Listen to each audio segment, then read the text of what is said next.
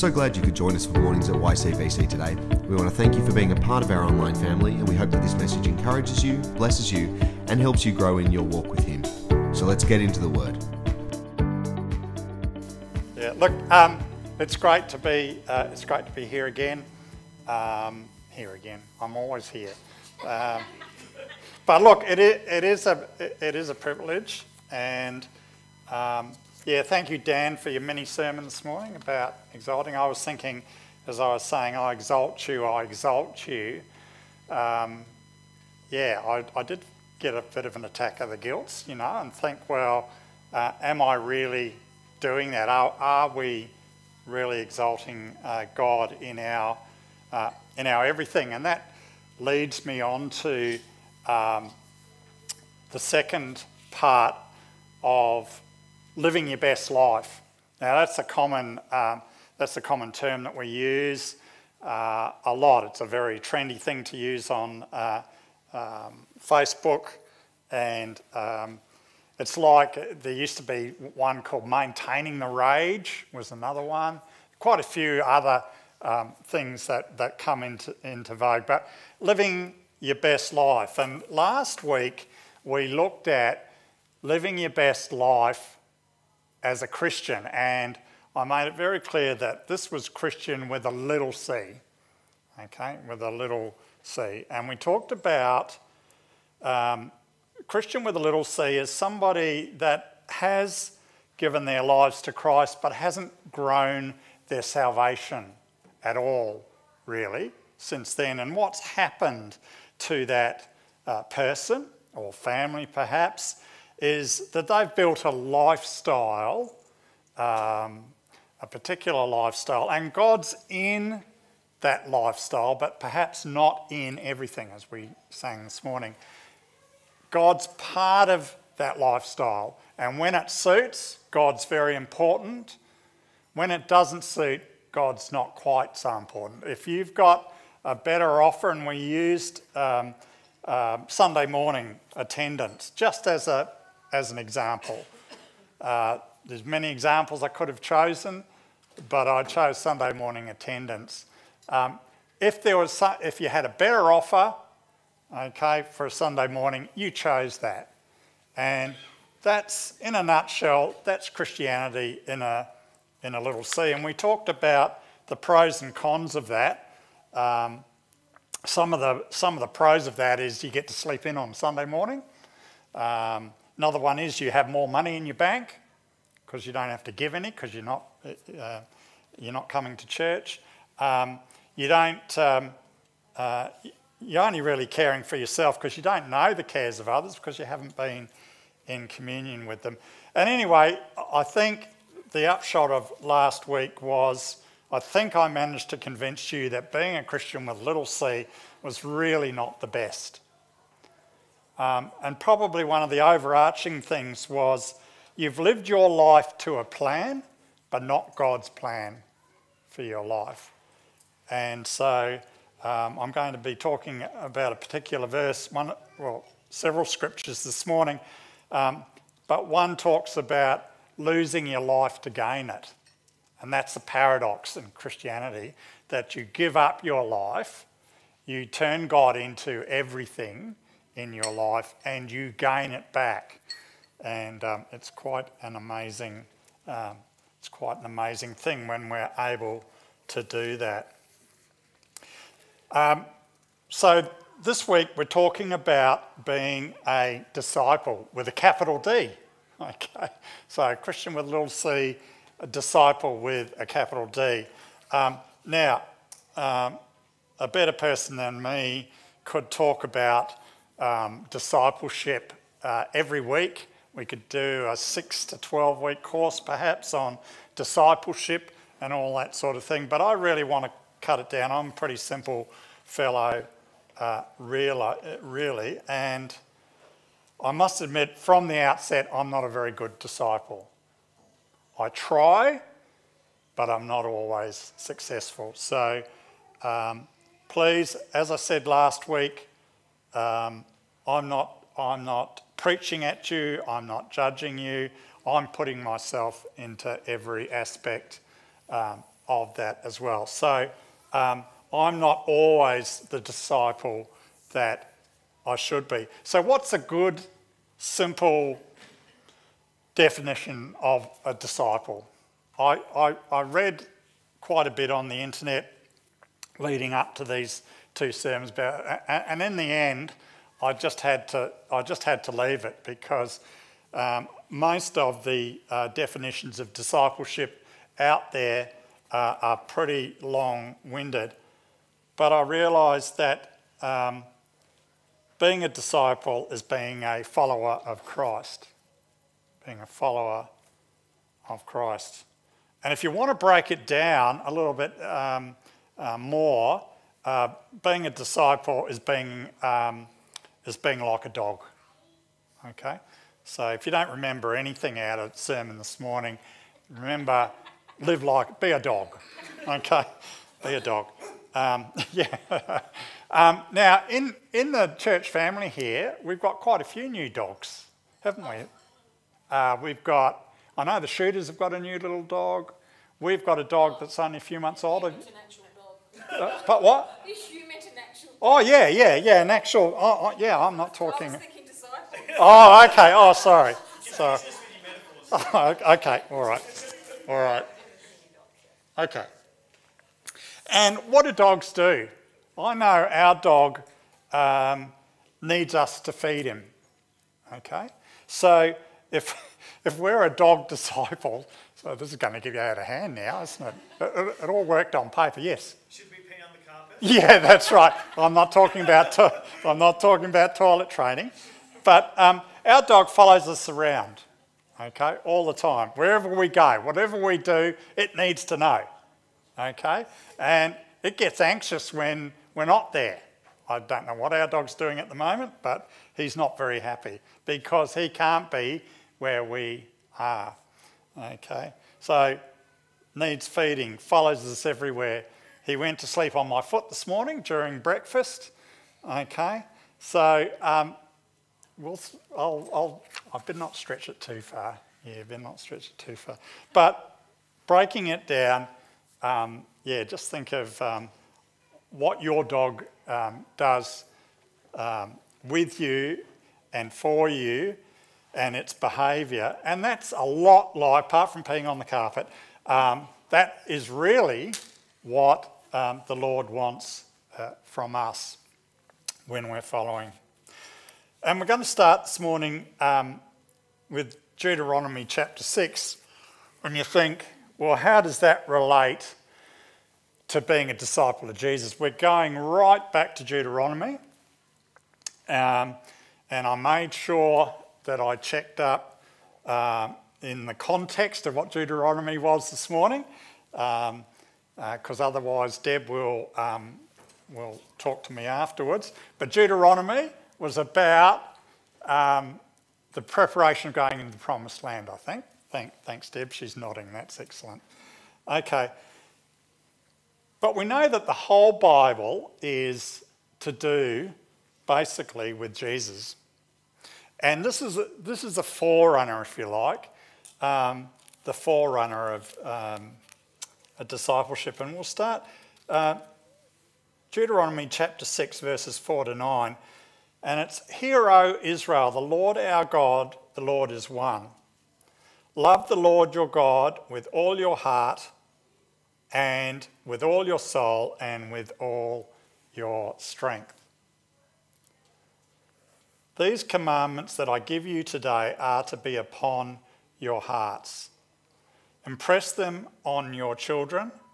Talk about them when you sit at home and when you walk along the road, when you lie down and when you get up.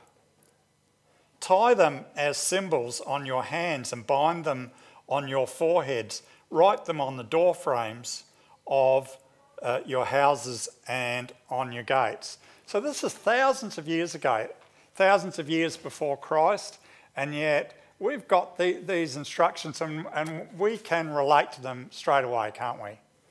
This idea of walking and talking and praying and being with our children and whenever we're sitting down, whenever we're eating, whenever we're traveling. There are some pointers here on how to be a disciple. How might that look in practice? Well, that might be family worship after an evening meal. Okay, it might be if, and it works well for Leslie and I, we have a little devotion together before the day starts while we're eating breakfast and feeding our dog our peanut butter crusts, toast crusts, while we're doing that. Okay. It might look like when your child comes home from school and they're upset about something. It might look like sitting down with your child and praying with them. And as I say, it might look like a family worship time after dinner in the evening. That's just one simple example. But you can see that it is so important, even back thousands of years before Jesus, that this message that the children of Israel were getting, tie them as symbols on your hands and bind them to your foreheads. It was a particular setup, I think, with the high priests mainly, Deb, where they did tie things around the Word of God and the commandments around their heads, around their waists, I think it was as well. It was amazing just how much they took to heart as far as being the forerunner of disciples of Jesus, if you like, but certainly in terms of obeying God. Deuteronomy 30, and this was amazing. I read this again the other day, and the words just jump off the page, and seem so applicable to us today. And this is Moses talking. And he says, now what I am, talking to the children of Israel, now what I am commanding you today is not too difficult for you or beyond your reach. So that's comforting, isn't it? Discipleship is not meant to be a burden. Discipleship is not meant to be a burden. It is not up in heaven, so that you have to ask who will ascend into heaven to get it and proclaim it to us so that we might obey it. Nor is it beyond the sea, so that you have to ask who will cross the sea to get it and proclaim it to us so we may obey it. No, the word is very near to you. It is in your mouth and your heart, so you may obey it. So it's already there. It's already at hand. We've got the Word of God, whether it's in paper format or it's on your phone, it's right there. See, I set for you today life and prosperity, death and destruction. For I command you today to love the Lord your God, to walk in his ways and to keep his commands. So there's exactly the same command as we've heard before. We need to keep his commands, decrees and laws, then you will live and increase, and the Lord your God will bless you in the land you are entering to possess. So as we said, this is before they go into the promised land, and it's a promise that we can claim as well. But if your heart turns away and you're not obedient, and if you are drawn away to bow down to other gods and worship them, I declare to you this day that you will certainly be destroyed. You will not live long in the land you are crossing the Jordan to enter and possess. This day I call heaven and earth as witnesses against you that I have set before you life and death. I've set before you life and death, blessings and curses.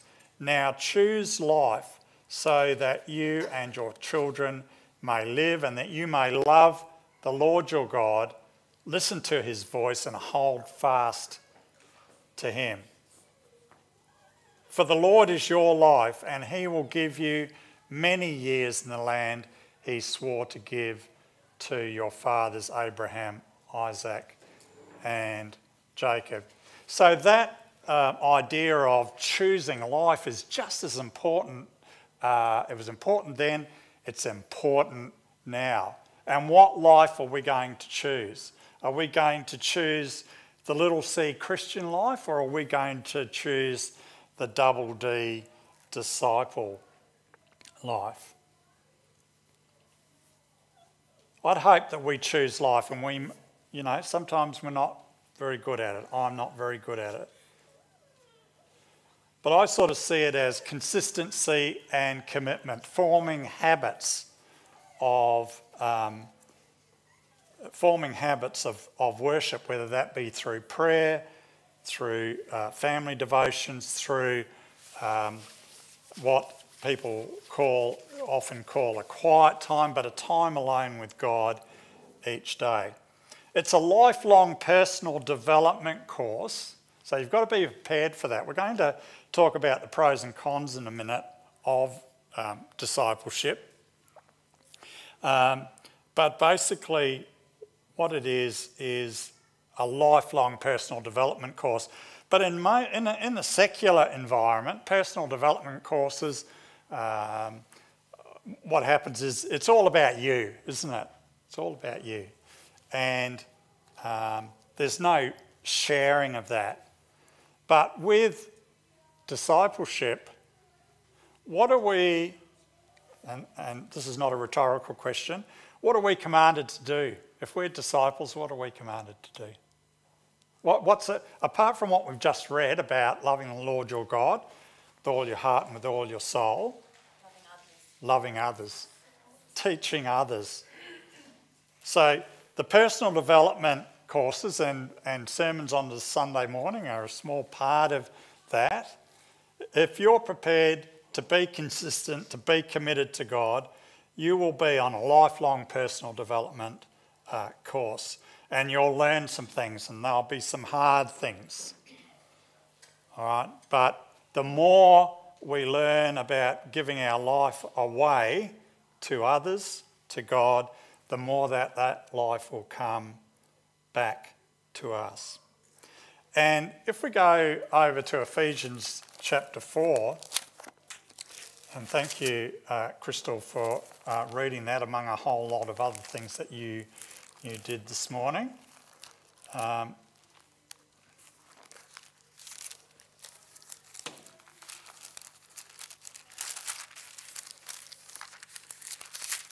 Ephesians chapter 4.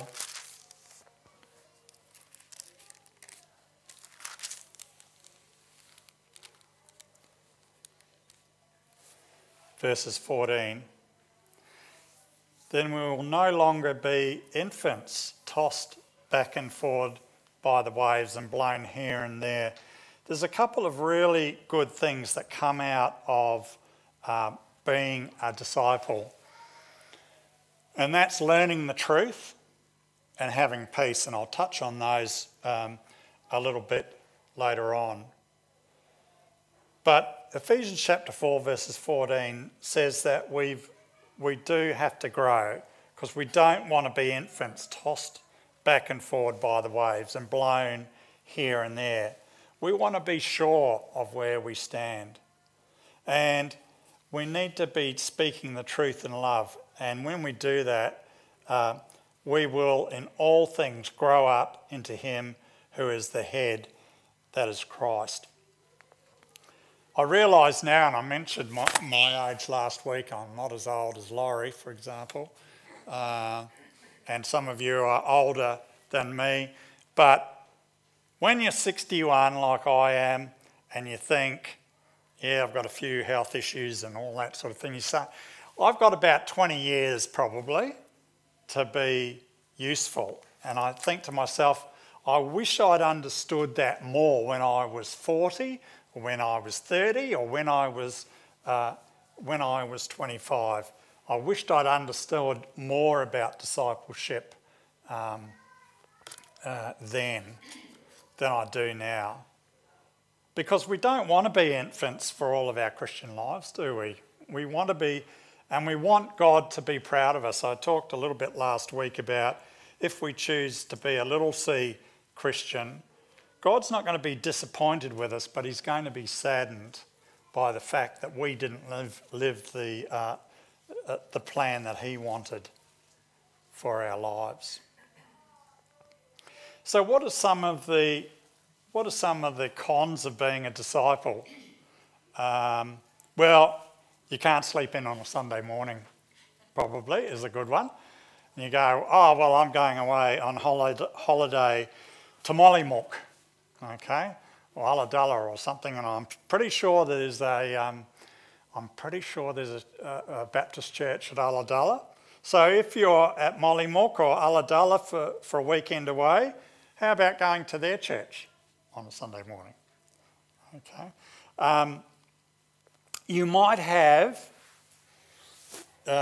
you'll certainly have less money in the bank, because one of the things that we do is we give an offering each week or each month or however we do it. And sometimes we're on a promise that we'll get that money back. Sometimes we get a blessings in other ways when we do that. But it's more blessed to give than to receive, isn't it? So it's a good thing to do. But it's hard work. It's hard work. I mentioned last week that as Christians these days, we're maligned, marginalised and minimised, aren't we? And so the temptation, you might say to yourself, well, I'd never be a Christian with a little c, but it's very tempting. I can tell you it's very tempting as you realise, because it's hard work, because people don't like you. Okay? Jesus said, you may very well be hated because of me. He says, I'm hated in this world. You may very well be hated as well. So it's hard work. It requires discipline. It requires habit forming. I read Hebrews 12 verse 1 this week, that quite apart from saying that there's a whole lot of witnesses looking down on us, at us and how we're doing, it says run with endurance the race that is set before you. Now, I'm no runner. I've never been a runner at all. No laughing, please, Eliza. Never been a runner. I used to go cycling with Cheryl and Peter, and I realised I'm not a bike rider either. You know, the sight of Cheryl disappearing into the distance as I try and keep up was just too much for me in the end. And so when she asked me again to go riding, I said no. Okay, all right. So I've got to understand a bit more. Well, maybe I do. Run with endurance. So you're going to need endurance. You're going to need time. And the world does its very best, to cram stuff into what time you've got available. We were just watching a little bit of a movie on Netflix last night, and I can't believe, just on Netflix, you know, you could spend the rest of your life and more just watching Netflix videos. You know, it's just the amount of... The world doesn't want you to have time to just sit and think. It requires sacrifice. Sometimes the Lord will say, well, I want to take you out of Yass and I want to take you somewhere else. I want to take you overseas. I want to make you give up what you've got, your life. And it's something that we need to do on a regular basis. I think we need to stop every few months and just say, is the Lord leading me somewhere else? Am I giving him enough time? Am I giving enough discipline in my life to really understand and to know if there's a change of direction coming up? But leading into the pros, which is always a good way to talk about discipleship, Matthew 16 starts out, and this is what I touched on earlier, Matthew 16 verses 24 to 27. Jesus is going through, doing some teaching with the disciples, and he starts out and he says, "If anyone would come after me, he must deny himself, take up his cross and follow me." So you can imagine the disciples, they already understand the concept of a cross as being a terrible thing, about giving up your life. So Jesus says, if anyone would come after me, he must deny himself and take up his cross and follow me. But then here comes the paradox. For whoever wants to save his life will lose it, but whoever loses his life for me will find it. What good will it be for a man if he gains the whole world, yet forfeits his soul? Or what can a man give in exchange for his soul? For the Son of Man is going to come in his Father's glory with his angels, and then he will reward each person according to what he has done. So that leads us into the pros of discipleship. And of course, we've already touched on the Great Commission, where we've got to go into the world as disciples, okay? And we need to share the word. John chapter 13 verse 34 says, and I should memorise it, but I haven't. John 13:34.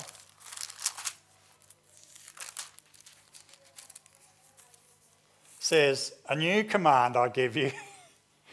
It's not really a new command. I give you, love one another. Okay, but he's got to, the disciples are slow learners. As I have loved you, so you must love one another. By this, all men will know that you are my disciples, if you have love one for another. It's an amazing thing being part of the family, being a family of God, being a church family here. What's even more amazing is that we are a witness to people driving past. The countless times that people have come onto the yard and I start talking about my faith or the church that I go to or whatever, and they already know all about it. They already know all about it. And that's what we want to foster. John chapter 15, we spent a lot of time on this 12 months ago, learning to abide and the vine and the branches. We often don't get down, though, all the way down to verse 8, which just says, "This is to my Father's glory, that you bear much fruit." Okay, showing yourselves to be my disciples. And again, there's a little bit of a paradox there. You say, well, why do I have to give glory to God? Well, we just do. Why do I have to exalt him? Well, we just do. Because ultimately, we bear much fruit, and the fruit that they're talking about is not grapes. The fruit that they're talking about is kindness, love, humility, self-control. All of that sort of thing you become a better person. And a byproduct of that is that people say, there's something different about you. And it's to the Father's glory, and you're showing yourself as disciples. We talked about truth. John 8, verse 31. And we often quote this, don't we? If you hold to my teaching, you are really my disciples. Then you will know the truth, and the truth will set you free.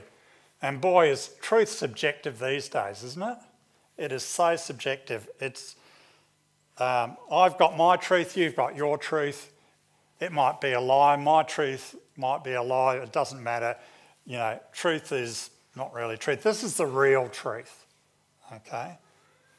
All right. No subjective nonsense here. Okay? You will know the truth, and the truth will set you free.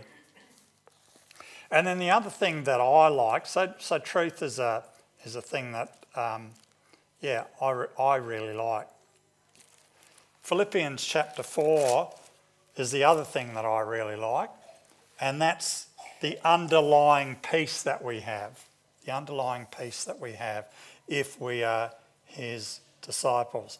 And the peace of God, which transcends all understanding, will guard your hearts and minds in Christ Jesus. So it's fantastic, isn't it? Like, if ever we need our hearts and minds guarded, it's now. Okay? As we talked about last week, life is getting harder and harder, or certainly in my opinion. And to have verses of scripture saying, you'll know the truth and it'll set you free if you're my disciples. If we've got verses coming out of God's word saying that there will be the peace of God in you, which transcends all understanding, that's fantastic. And of course, one of the most amazing things about being a disciple rather than being a Christian with a small c is it's very unlikely for the Lord to be saddened by you. As I said, he's never disappointed with you, but there is the opportunity, if you're a Christian with a small c, to grieve the Holy Spirit, as we talked about last week. But Matthew 25:21 is part of a narrative, part of quite a long sermon or discussion that Jesus is having with his disciples, teaching with his disciples, and the parable of the talents. And Matthew 25:21 talks about that. And as we know, the one that really took the talents that he was given and multiplied them, Matthew 25:21 says, well done, good and faithful servant. You have been faithful with a few things. I will put you in charge of many things. Come and share in your master's happiness. And we think about that sometimes as just a story, but it's really, Jesus goes on after that to talk about sheep and the goats and what they mean to them when they come before his throne in the end days. And so it's a very clear indicator of what Jesus will be saying to us. And we want him to say that to us, don't we? I mean, I'm just going to be glad to get into heaven. Okay. But if he says to me that I was a good and faithful servant, it's going to be amazing, isn't it? Instead of feeling that perhaps I've grieved the Holy Spirit, if I've tried, if I've loved the Lord my God with all the heart, soul, and I've been fruitful, well then being told that I'm a good and faithful servant, it's something to live for, isn't it? Isn't that something to live for? Every day that he will be pleased with me. So let's pray. Lord, we thank you for your amazing love for us, and thank you for the amazing paradoxes about losing, when we lose our life for you, we gain it back we live our lives according to your plan, which is for your glory and our righteousness. Lord, and we just thank you for that. There's no reasons for us to be, no good reasons for us to be Christians with a little c. Lord, and we might not be good. I might not be as good at being a disciple with a capital D as I should be. But, Lord, you're there and you're loving me and supporting me through that. As Dan said this morning, we grow into your righteousness. We grow in your truth. Lord, you give us back an amazing peace that passes all understanding. We don't have to be worried. We don't have to be concerned about where we're going or even day to day what we're doing, Lord, if we are seeking to follow you. So, Lord, we thank you that all of that has been through the sacrifice of your Son, Jesus. And all we need to do, Lord, is to accept that message and then grow into that message for the rest of our lives. Grow into that truth that you love us and you care for us amazingly. So we thank you, Lord, in your name. Amen.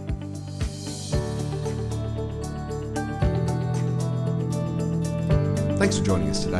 As you head back into your week, we want to encourage you to stay in His Word, stay in His love, and stay strong in your faith. Don't forget to keep up to date with what's happening via Facebook, Instagram, or via our website at ycbc.church. See you soon.